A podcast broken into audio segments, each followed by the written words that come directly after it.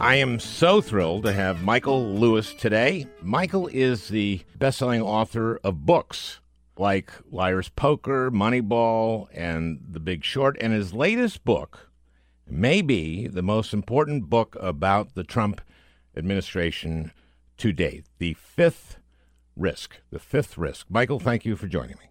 Well, thanks for having me. First, the title, The Fifth Risk. What is the fifth risk? I was wandering around the federal government, wondering what the consequences were of Donald Trump running it or not running it. And I was doing this because I learned that he hadn't bothered to show up for the transition, that they hadn't actually ever learned about the enterprise they were running from the Obama administration. Right. And that's part of the story, which is great. Part of the story is me getting the briefings that they never bothered to get. The Right. Obama administration spent months and months and thousands and millions of man hours assembling these these elaborate briefings just to explain what was going down in you know the Department of Agriculture. And and normally what would happen is a new administration would come in and the day after the election all these people would roll in from that administration to get those briefings. They didn't do it. And so I was getting these briefings for the first time they were given. A standard question I would have is give me like the top 5 things you're most worried about, the top 5 risks. And the first time I did this, this isn't even in, actually in the book. It was with the people in the National Security Council in the White House who had prepared these tabletop exercises to illustrate, dramatize what happens if something really horrible happened in the country. now, a- these are uh, Obama people. Obama people combined with the permanent civil service working together. Okay, so but, this is before uh, Trump comes in. They've done it before Trump comes in just to educate the Trump people That- about and the- that's the typical. apparatus. That's the typical transition. Typical thing. But you're so- you're so- talking to them before Trump comes in too. I'm talking to them after Trump's been there for six or eight months, and they haven't had a chance to talk to anybody from the Trump administration. But but in any case, I'm asking them, you're worried about these catastrophic scenarios. What are your scenarios? And they they said, well, we had we had four of them. We had the, a pandemic. We had a dirty nuclear bomb set off by a terrorist. We had uh, an earthquake in the Pacific Northwest, and we had two hurricanes at once making landfall in the United States. And I said, well, what would have been the fifth? And they said, well, we never really got to that. And then I got to the Department of Energy, and I was talking to a guy there who was the chief risk officer at the Department of Energy. And he had just analyzed the risks that that particular department ran. And it's that really is the Department of Nuclear Weapons more than the Department of Energy. But anyway, he, he said, I said, what are your top five risks? And he said, well, uh, someone gets elected that doesn't understand just how valuable the Iranian nuclear deal is, and they dismantle it, which is what Trump did. Uh, number two was uh, what was North Korea actually getting being able to deliver a nuclear warhead to our to the continental United States. Okay, we got three was a loose nuke. He had he had four of them, and Uh-huh. and I said, well, what's your fifth? He goes, you know, I hadn't really thought about it, and I realized that what one of the things that was going through my mind when Donald Trump took over this apparatus without any knowledge of it was uh, was I was worried about what nobody was worrying about. It was sort of like the risk that nobody had really considered because the the federal government itself run. I mean, you can look at this this enterprise as like a a, a manager of a portfolio of risks, a ba- basket of risks, and there are lots of them. Most of them we pay no attention to because you've got competent people sort of managing them. But if nobody's paying attention to them, the likelihood is something's going to bite us and we don't know what it is. So that's what I thought of the fifth risk as. It's sort of the risk you're not paying any attention to. And there are lots of them inside the federal government. 9/11 was kind of an unanticipated risk, evidently. Yes. By the Bush Yeah. people. Although Correct. they maybe should have anticipated it because there were times like at a G8 conference in Genoa where they got the word that terrorists may fly planes into the summit and they put the president somewhere else. So Yeah. and that was and Condi Rice was there for that. But anyway, you focus on the commerce, agriculture, and energy departments under Trump and how they are increasing the risks of terrible catastrophes for the American people by populating these departments with inept and venal and conflicted, financially conflicted people, or in many cases, they're just not populating incredibly important positions. That's correct. And in fact, the Trump gumbo of management, it's not just one thing going on. You may, there was a list you just offered there, and it's all true. Some cases, the jobs are just not filled. there are 4,000 jobs that Trump is supposed to fill, the management jobs in the federal government. And I think something like half of the top 700 of those jobs have not been filled. So that's part of it is just like neglect. But the second part of it is ineptitude. People rolling into jobs who have absolutely no business being there. And they're replacing amazing people. uh, Yes. uh, Who you profile, who are incredibly intelligent, have incredibly uh, impressive backgrounds, who are mission driven. These are mission driven people. These are former astronaut, a woman who is a scientist who becomes the head of science in the in ag, right? in commerce. In no- commerce, the- sorry. Kathy Sullivan, who was head of the National Oceanic and Atmospheric Administration, which is where all the uh, where the National Weather Services and all the climate data is. and But- and, and that's like sixty five percent of the Commerce Department is NOAA, yes, and the right. Weather Service is under that, and they replace her with the CEO of AccuWeather. Yes. So Is there a the- conflict there? So this is another. So this is another strain. This isn't just ineptitude. Yeah. So here's one of the great themes of the Trump administration: is that Trump comes in without having any interest in running this the government he's supposed to be running, and he has no mission really. And who is going to turn up to work for that administration? Who's going to find their way into these nooks and crannies of the federal government that are incredibly important to be managed well? It's going to be people who've got some narrow interest in it. Uh, you've got some specific, often venal interest in it. So you've got this enterprise, NOAA. In it is the National Weather Service. The National Weather Service, its mission is to protect life and property from the weather. Now, And- wait a minute. I'm going to interrupt you here because I don't know why we need the Weather Service because we get the weather on the Weather Channel. I mean, Yeah, uh, you know, talk about saving money. Get rid of the Weather Service. Just use the Weather Channel. Yeah, the, the problem with that is that the Weather Channel gets its weather from the Weather Service. So Oh, yeah, oh. that's the pro- that's the problem. Oh, I'm So sorry. prob- that was a character I was Yes. doing called the yes, yeah, yeah. No, stupid you're not the only- congressman. Stupid congressman. That's exactly what a congressman had said to Kathy Sullivan. Yeah. when, she came to testify. I read But- that in the book. That's Yes. wonderful. the National Weather Service does so- a, a bunch of things, but one of the things it does is it spends several billion dollars a year collecting the data that everybody needs if you're going to predict the weather. They have systems of weather buoys on, on the oceans. They have a system, a radar system across the country. They have the satellites in space. They're very expensive to maintain. No private company is going to do that. So the And the- taxpayers are paying Taxpayer. for the data from NOAA and from the Weather Service. Service. And this guy comes in and he wants the data from the Weather Service not to come out, not to be available to people. except to AccuWeather uh, and a couple of other companies. He has been he's been on a mission for the last 20 years to essentially shut down communication between the Weather Service and the American people so that private companies can make more money selling weather forecasts to the American people in one, one form or another. And uh, That's and their business. He sells. that's their business. Uh, and and of course he sell he sells weather forecasts and he sells you know he sells ads on his general kind of you know is it going to be sunny tomorrow or not forecast. But he also says ta sells tailored forecasts. It's like to to companies about like what's the tornado risk today to your factory. But for all of this, all these predictions, he's harvesting the data that the taxpayer has already paid for, and uh, and so in fact he's sort of- asking for the taxpayer to pay for it twice. This isn't just a, que- a matter of like the private sector intruding where it shouldn't. It's a particular sliver of the private sector. He, even in the private sector, is something of a pariah. Other private weather companies are are kind of appalled that he's taken this position that the weather service shouldn't be communicating to the American people.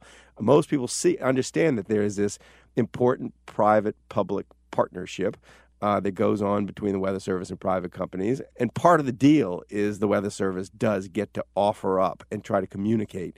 and our we- and our forecasting has improved tremendously uh, since when I was a kid. I mean, I remember the joke always used to be, "I shoveled five inches of partly cloudy off my driveway yesterday." You know, we'd always talk about how crappy the, the weather prediction, but now we can predict the path of a hurricane. We can predict the weather tomorrow and the next day and the next day. We can do this because of all this data that's been accumulated. And this is a great thing, and it makes people safer. Uh, certainly in the hurricane uh, thing, you talk about uh, tornado. I but I, I want to move to something, which is I want to. I'm going to give you a little challenge here. Okay. All right. Yeah. When I first heard that Ivanka and Jared were going to be in the White House, I was hoping that their role would be to read books like yours. Maybe they'd get Uh-huh. them from friends they went to college with or something like that.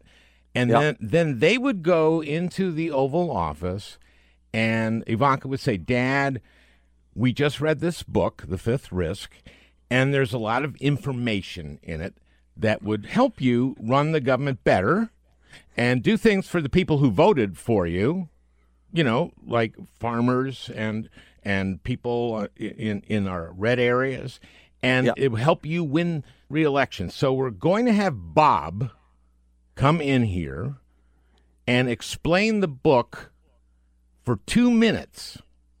And if you like what he says, he'll stay for another eight minutes to really explain it. Okay, Dad?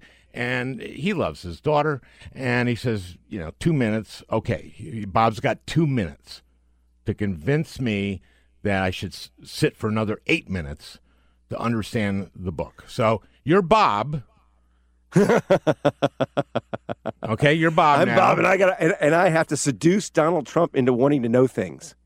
Yes, you've got you've done this before. This is not. I mean, your book came out fairly recently, so they've done this before. Bob has shown up before. This is a little unfair to you because Bob's had something of a learning curve in this, but boom, you're Bob. You're in the Oval Office. Bang, you got two minutes. You're wasting time. Now I'm wasting time. I think I'd start by saying no one knew this, but we just discovered we put Rick Perry in charge of the nuclear arsenal. I'd start with that. And I'd say, and there's loose nuclear material that terrorists could get their hands on that he's in charge of gathering up. And uh, he's also in charge of trying to figure out when the North Koreans can hit us with a nuclear bomb. Um, and I don't think Rick Perry actually knows he's in charge of any of it. I think I'd start with that okay. um, because he called for the elimination of this department that does these things. So I'd say, uh, you know, you're asking me to do two things at once, not just explain the book, but try to get inside the head of Donald Trump. Yep. And uh, Yep. right, It's and so- unfair. It's so I- unfair to so put you what, on the what I'd say. So what you'd say, you'd have to say to him is that Obama screwed all of this up so badly. Here's a chance for you to really look good. And you can say to the American people, this government of ours, it's no longer, you know, it's not really just the American government, it's Trump government. We can put our name on these things. We can brand the government now because nobody knows what it does. We're giving away hundreds of billions of dollars to farmers through the Department of Agriculture, and n- nobody really knows the federal government's doing it. Imagine if, if all of a sudden you went out there and said, Trump is giving away hundreds of billions of dollars. Think how much people would like you if you went and marketed the federal government. That's the opportunity. That's how I'd sell them. I'd say, You're a king of marketing your whole life. You've got you, you've been so good at at drawing attention to things and building brands. Turn that skill on the federal government. It needs it so badly, and Obama did such a Okay, job. uh, your two minutes are up. I think that last part, once you started blowing smoke up his ass, Yep. that's what that was. Now, Bob had done this before, so he would have started. yeah, so off. he would have known. To, he would have started with a smoke. That's yeah, I mean, you got there pretty fast. You know, I, I think you'd have to s- start with the size of his electoral victory. and and new spend a lot of time new- on that. Well, and also new, never before published pictures about how big the crowd was, showing how big the crowd was in the mall. Right, you doctor some photos. All good you know, stuff. I don't think Oh, you needed anything about the book in the first two minutes That's probably right. because then you get the eight minutes to explain the book. This is a serious point. The, the one thing Trump could has the capacity to do is draw attention to things. And the one thing the federal government needs is attention drawn to it. And so there was an opportunity, it's probably passed. There was an opportunity for him to go out and start to claim credit for everything the federal government did. And in the bargain, explain to Americans that their government is really important. But that that's not where he headed. So Well, you know, uh, that's that gets us to the kind of the scene setter uh, in your first chapter, uh, because this, it tells a lot about what Trump thinks about the government. I did not know this, but at a certain point in every presidential election cycle, there's a mandatory start the transition for every campaign that has any chance of, of winning the presidency. And what when is that? Is that like in May? Is it I think, I think, of the I think, I think that's about right. It's March, April, May. Um, it's it's when it doesn't become an o- a real obligation until, but for the except for the nominees of the two major parties, where the really clock starts really ticking is right after the conventions. But this last cycle, the Cruz campaign, all the ones who were still in it in like May, March, April, May. Uh, we're, we're starting to gear up a bit. so? It's like Bernie has to do it, and Yes, Okay. right. But they Okay. didn't. They didn't really have to do it until you're not. You're not obliged to do anything until after the convention. So if Convention, you get a nomination, so you've got you've got these months to go and hire essentially hundreds of people who know about the various corners of the of the federal government to, to in anticipation of taking it over. So Chris Christie reads this New York Times, and he wants to do it, and he mm-hmm. goes to Trump and mm-hmm. says, "I'd like to do this." And what does Trump say? And I want to just quote him exactly. My memory of what he said was two things. He says, "Don't spend any money on this at all. I don't want to keep your hands off my money." Keep your hands off my fucking money, is what he said. That's But- what I wanted you to do. But the second thing he said that was all e- equally telling is when Christie tried to explain, look, this is a massive job. It's you got 2 million people working for you once you become president and it's doing all this stuff. You got to learn about it.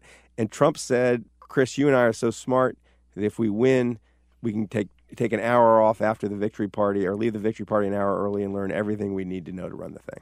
Okay, so he says, "Keep your hands off my uh, my money." I would never say that word. I'm surprised you did, but anyway, he doesn't want to spend any money on this, and and it's because they don't think they're going to win, right? I think that's right. I mean, I think that's the only explanation for how this all played out is that he was playing on the assumption he it was a brand building exercise, he, and he was going to lose and complain that it was rigged and be more famous than he'd ever been before, and that was that was that. He he did not seriously anticipate winning. Okay, so And- so, uh, and you cite this in in the book that uh, for election night they had not written a victory speech; they had only written a concession speech. Correct. Okay, now I would do anything to read that concession speech. You can imagine how gracious it would have been. Yeah, because that that's how that's that's how he rolls. You know, I'm I- sure. Why I'm didn't you find that? What's wrong with you? You're supposed to be like this this great journalist. Why would, know- why didn't you find that? I want to see his. The, there was one written. It one written. exists.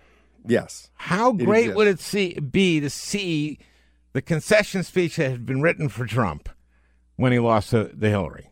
So okay, so they win, they win, right? And it's at uh, you said another scene, one thirty-five, and and most of the book is not about Trump. It's not about the White House. It's not about any of that stuff. It's about these three agencies. But I love this story, and I have a question about it. Election night, 1:35 a.m. Uh, the networks call Pennsylvania. He is now the president elect.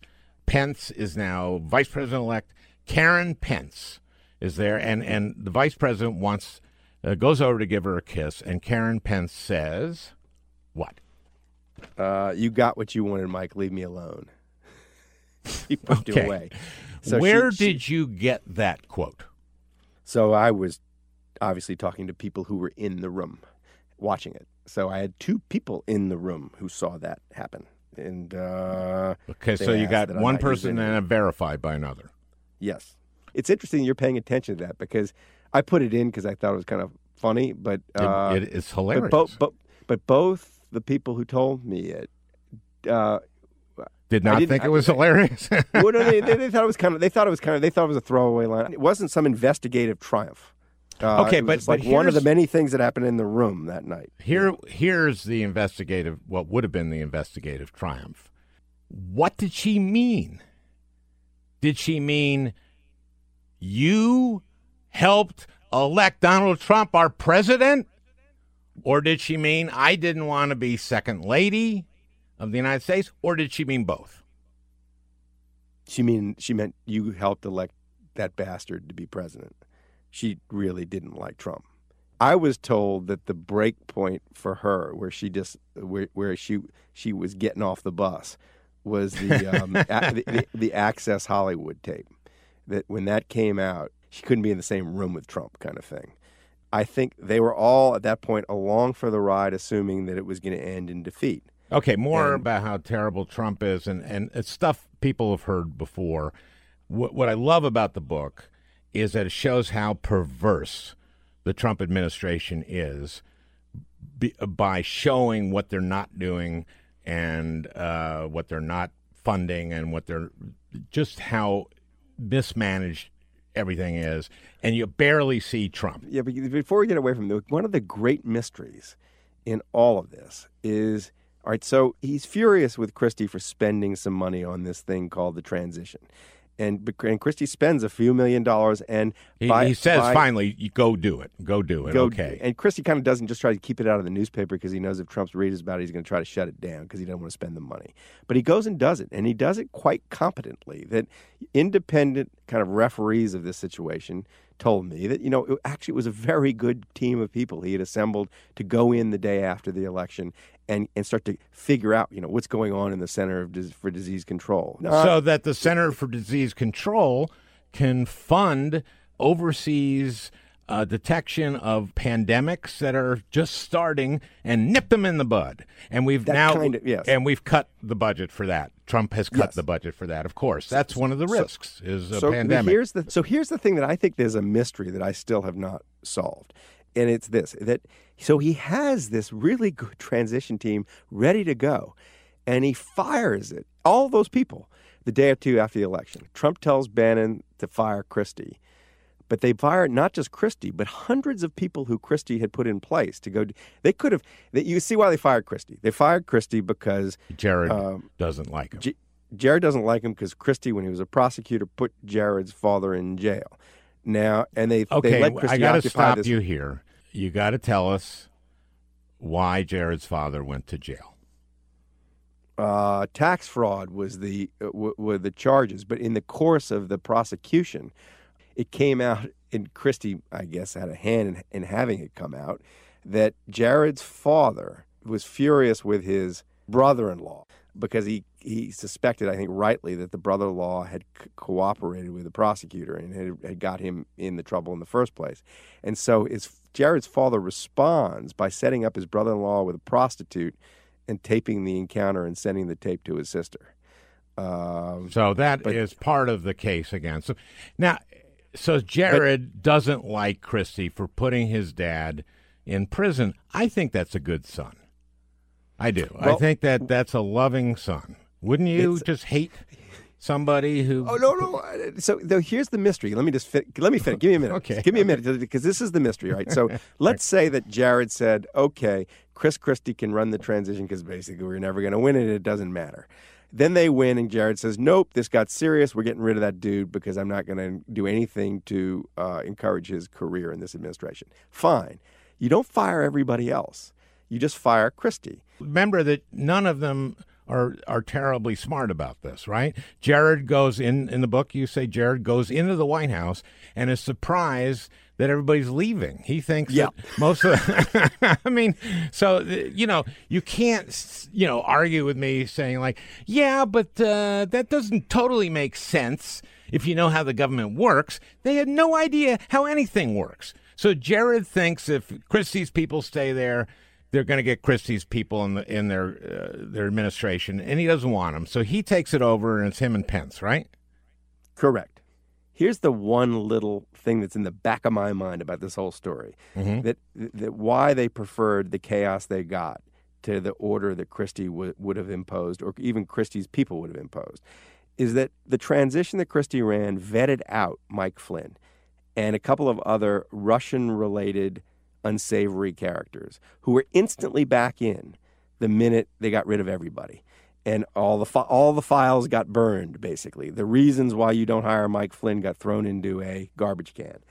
I think in the back of Trump's blizzard brain is the chaos will make it easier for me to keep the Russia story in rather than have it out. So Okay, anyway, that makes sense to me. That also makes sense. Now, uh, okay, so let's get into, I think, the meat of the book, which is that uh, the Obama administration has prepared its side of the transition. They've created these briefing books. They have uh, spent thousands and thousands of man hours putting these briefing books, saying how each department runs. It actually, let me just stop you. It isn't the Obama people. The Obama people supervise the creation of these briefings, but it's the actual civil service who are going to give these briefings. So it isn't going to be. It isn't going to be mostly Obama people talking to Trump people.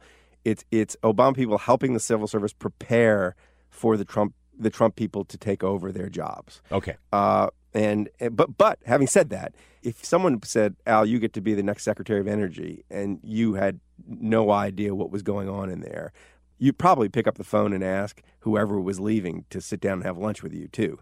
Uh, and they didn't do any of that. They didn't do that either. Okay, but, so, yeah. let's let's go to what they did do because uh, you describe what like uh, at, at I'm sorry, the Department of Agriculture, they find their no, this big gorgeous room and they they specially go out and get the most beautiful artwork in USDA in the Department of Agriculture and hang it and they're preparing for these 30 people from the Trump transition team to to come there and be there all day. They make lunch, right?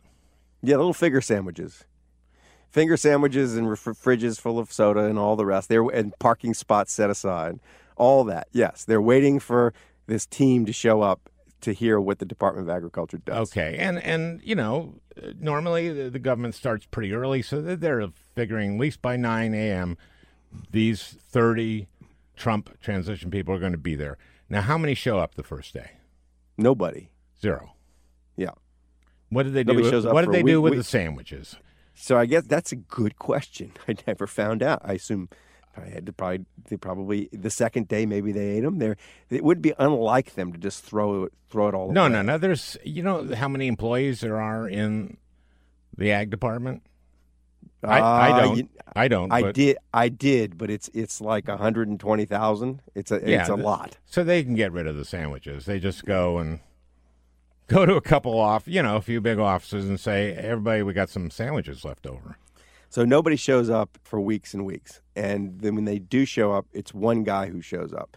He's a lobbyist for Pepsi. Uh, the first guy who showed. And he's that's the first guy who shows up, and Pepsi, of course, would love to be in the school lunch program, which the Department of Agriculture administers. But the Sure. but and then and then he come he comes and goes, and then this very strange character who runs an operation from the, somewhere in the Midwest called Protect the Harvest. And Protect the Harvest is, to my knowledge, the only institution devoted to animal abuse. Essentially set up to fight the war against people who are against animal abuse.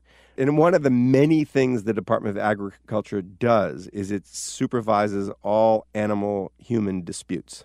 Circus elephants that are abused, they had, until this man arrived, on the on a website all the lawsuits that have been brought against people who had supposedly And that data goes away. That data Goes is now away. gone. Okay, that's Gone, part of the data they go. Okay, so that's at ag. Energy department. Uh, how many show up the first day? nobody. Nobody. Um, when they finally have a guy show up, it's Thomas Pyle. It's one guy, yes, and he's a front for the fossil fuels industry. It's Koch Enterprises and, and oil companies, not not kind of. C O K E. That they would go to ag to try to compete with Pepsi to get the Coke Right. in the in the school Correct. lunches. Okay, so uh, it's, it's K O C H. So uh, now he asks for the guys who are talking about climate change. He wants the names of the people who are studying climate change, right? He wants a list of anybody in the Department of Energy who has attended a climate change meeting, which is which is crazy, right? I mean, it's so they want these the, names of people who've attended climate change meetings or conferences or yeah. seminars. Yeah. And uh, Moniz, Ernest Moniz, who is the Secretary of Energy, says no, we're not going to do that. We're still controlling this thing. We're not going to do this. Now, Ernie Moniz, to me, one of the most unbelievably brilliant, competent people I've ever met. Did you I, have some dealings with him as a when you were a senator? Oh yeah, I was on the energy committee, and we had hearings with him all the time. He would present the budget. He always knew everything. He was incredibly articulate. I also liked him tremendously. I'd go to the Department of Energy and sit down with him, and he was and he had been the chairman of the physics department at MIT, and Correct. and Ernie Moniz also negotiated the all the technical, the complex technical pieces of the Iran uh, agreement, the nuclear agreement with Iran, with his counterpart, his Iranian counterpart, who was also had a doctorate in uh, nuclear engineering. Yes, so, and so and, and, and who do there. they replace Ernie Moniz with? Rick Perry. Rick Perry, former governor of Texas, who has called for the elimination of the Department of Energy when he was a presidential candidate. In 2012, he uh, did the oops moment, right? The third agency of government, yeah. I would I would do away with the education, uh, the uh, commerce. I, I, commerce, and let's see, I can't. The third one, I can't. Sorry. oops. He is nominated by Trump to be the Secretary of Energy, and as you said, the energy handles energy department handles nukes. It handles our entire nuclear arsenal. He put Perry, Rick Perry, who didn't know that, in charge of this. Now, I met with him in my office. These are courtesy visits of nominees, and I we had a good time. I liked him as a guy, and this was when I started my questioning with him in the, the confirmation hearing in the Energy Committee. Thank you so much for coming into my office. Uh, did you enjoy meeting me? I, I hope you were as much fun on that dais as you were on your couch. Uh, well. may, may I rephrase that, sir? Please. Please. Please. Oh, my Lord. Oh, my Lord. Well, I think we found our Saturday Night Live soundbite. now, I wanted to say I think we found our oops soundbite, but I was too nice. Did you ask him any hard questions when he was in your office? Yeah. Do you believe there's climate change? Which is a very hard question for any uh, anybody appointed by this, you know, by Trump. And they all had the same answer, which is the climate is changing. It's always changed. And we just don't know how much uh, man is responsible for it. That's what did, they all answered. Every one of them. Did, did you have any talks with Perry about how comfortable he felt supervising the nuclear arsenal? No. It's interesting, isn't it? It's interesting how I mean, Trump has a right to put it to, to his his management that if he thinks Rick Perry is the guy to manage the energy department. But it's really interesting that, to me anyway, the interesting thing is that Rick Perry would say, "Yeah, I want that job," having one publicly embarrassed himself on the subject. I think that's why Trump, by the way, nominated him is be, just to embarrass him. But I kept coming back to in my mind with people like Perry, and they're scattered across the Trump administration. People who are who are not just like unsuited for the job, but comically unsuited for the job. Uh, it, it, that is so coming, true. In this, but, but I keep funny coming, it's like the, it's like it's not just they really aren't the guy for it; they like the exact wrong person for it. What I keep coming back to is why you'd say yes when he offered you the job.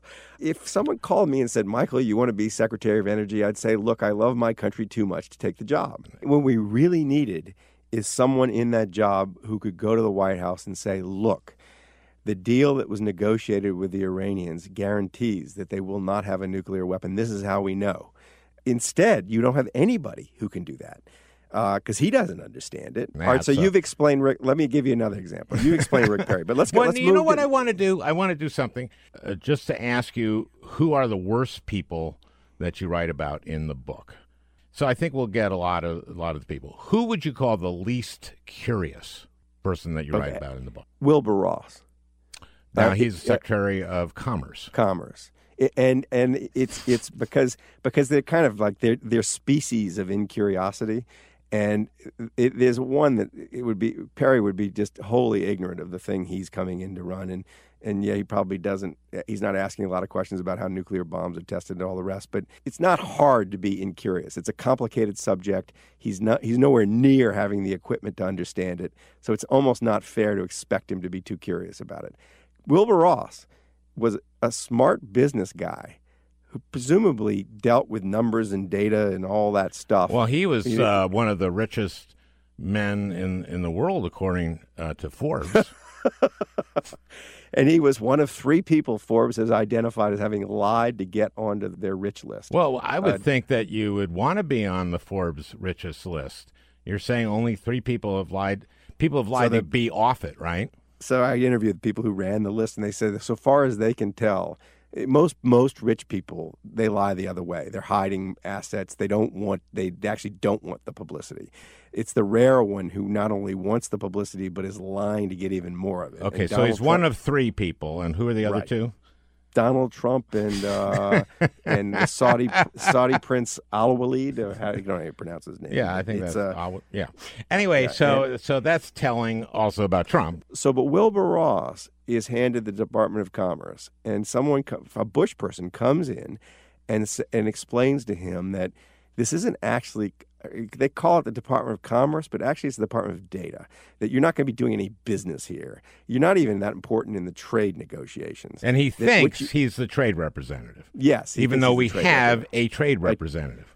Precisely. Yeah. Uh, you're the you're, you're the second string. You're the second string trade representative. Uh-huh. But but Wilbur, you have this department that is a national treasure. It it collects all of the data we need to, to understand who we are as a society, where we're going as a society, what ails us as a society. That, that we, it's got the census, it's got the economic statistics, it's got all the weather and climate data.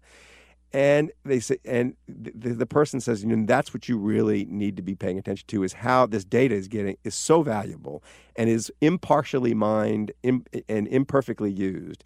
There, there's things to do with it. And he says, I'm not interested in that kind of stuff. Uh, and that just that's just amazing. And also, of course, he's being sued over the census because they're trying. They put a they're, trying to put a question on it.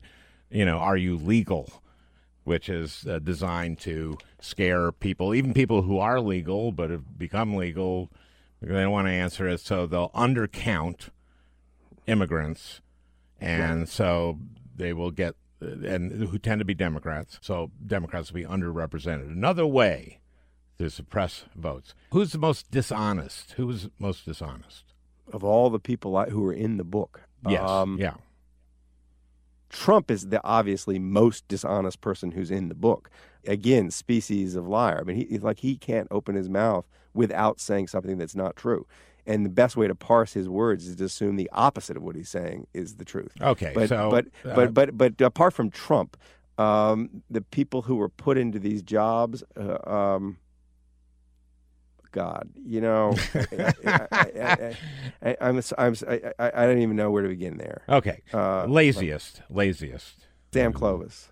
Oh, good. Now he he's an ag, right? Yep. And he replaces the chief scientist in agriculture. Is that right? Which is a very important job. It's a job. It's it's a it's a so you're you're you are re- running a portfolio of three billion dollars a year of grants to to researchers. Most of the research is to feed is, the people of America and the world. So the science in, in, in ag is kind of important kind of important, and especially important now because uh, there are lots of questions about how you're going to feed people in a changing climate. And most of the research, one way or another, is addressing the future of the food supply in a changing. So, climate. who is Sam Clovis? He was a right wing radio talk show host in Iowa who supported Trump fairly early, who has absolutely no background in science. So he, he becomes the chief scientist in the yes. ag department. By the time my book came out, he'd been run out. But yes, that's who Trump appointed to take this job. Who is the one who least understands his job? I think Perry. Okay, for example, he did not know, at least in 2012, he didn't know that the Energy Department uh, was in charge of all our nukes. Uh, he didn't. He, he pretty clearly didn't know that until right up to the at the point where he was offered the job because he then does a reversal and, and says, "Oh, I've just learned all this stuff." Oh, that's uh, right. And I'm and I'm really sorry I said what I said. And there's this other thing. You if I if I dropped you into most of the jobs in government, you would be curious and you would go figure things out. But but I don't think actually Perry even has the capacity to figure out what the energy department does. Now, so as a, far it, as nukes are concerned, has there ever been any loose nuclear material that isn't accounted for? The There always is. Not only is there stuff that's still floating around from the former Soviet republics, but there was an article, and it's amazing what nobody pays attention to. There was an article in the San Antonio newspaper maybe nine months ago about two guys in the energy department who were traveling with actually fissionable material, plutonium. That it wasn't enough to make a bomb, but it was bomb material and they stayed in a like a Motel Six, and they left the material in the car, and the car was broken into, and the stuff was stolen. That kind of thing does happen. And then there was one point at which there was uh, some nuclear material sent from one place in the energy department to some other place that was not in the energy department, and uh, the decimal place uh, was moved. And so instead of like sending one, a gram, they send a pound. Yeah, that kind of yeah. thing. Right. Right. uh, so that does that kind of stuff does happen inside the energy department. It's funny how our citizenry is not all that interested in stuff that strikes me as inherently very interesting. So well, like, this book is chock full of stuff like this, and this is why I like the book because Trump isn't in the book much, and our experience with Trump is every day. There's a new tweet that just horrifies you and makes you feel terrible about life, but there's nothing substantial behind it. You just this awful feeling. Here you get an awful feeling, but at least you know something about why you should feel awful. Well, that's that's kind of why I got interested in the subject, right? Because I was wondering why why was I feeling this dread when he took over the government? And and it was a sense that oh, he's now in charge of all this stuff, and I don't know what it does. And I mean, and you know also it does because you've been in it. Don't get me wrong. You do uh, highlight the stories of incredibly great people in in the government who do great things who are no longer there um, because they've been kicked out. Uh, let's uh, wrap this up, I guess. Um, what do you think the American people should do about this? In other words, is is there other than read your book and then respond? How, what is the response to this knowledge from the American people to put pressure So- on Congress?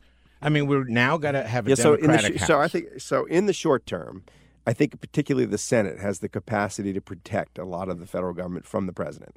The budgets that the Office of the Management of Budget has has submitted, the Trump's budgets call for really stupid cuts, really stupid allocation of funds that the that the Senate can override. And I, think you have the wrong house, and let me tell you why. Uh, the Senate is controlled by Republicans, and they have not shown any spine whatsoever. Even though I know this because uh, these were my colleagues, and they knew, they knew uh, who he was, and they're afraid. But they're they're more afraid of his base, who's their base. And so they won't challenge him. And we've seen that. I mean, we've seen that over and over and over again. Anybody wants to be reelected, especially senators who come from states like, you know, if you come from Nebraska, Mm-hmm. 80% of Republicans, 85% of Republicans, 90% of Republicans like Trump, love Trump. So if they try to stop Trump from doing stuff and, and, and it'll get out, they may be primaried. And they may be primaried by uh, with lots of money behind them, and uh, they want to keep their jobs at all costs. Yeah, well, you know, so it's the house. the house. okay, well, uh, that's true, but there are a lot of things that they have that has been have been done by senators to prevent him. I mean, I don't think, for example, overriding Trump's desire to eliminate the little venture capital fund in the energy department that invests in very long-term energy ideas. I mean, they have rewritten his budgets. I think the longer-term solution is we need a presidential candidate who's not afraid to sell the federal government and actually ex- explain its importance and use it as a political weapon.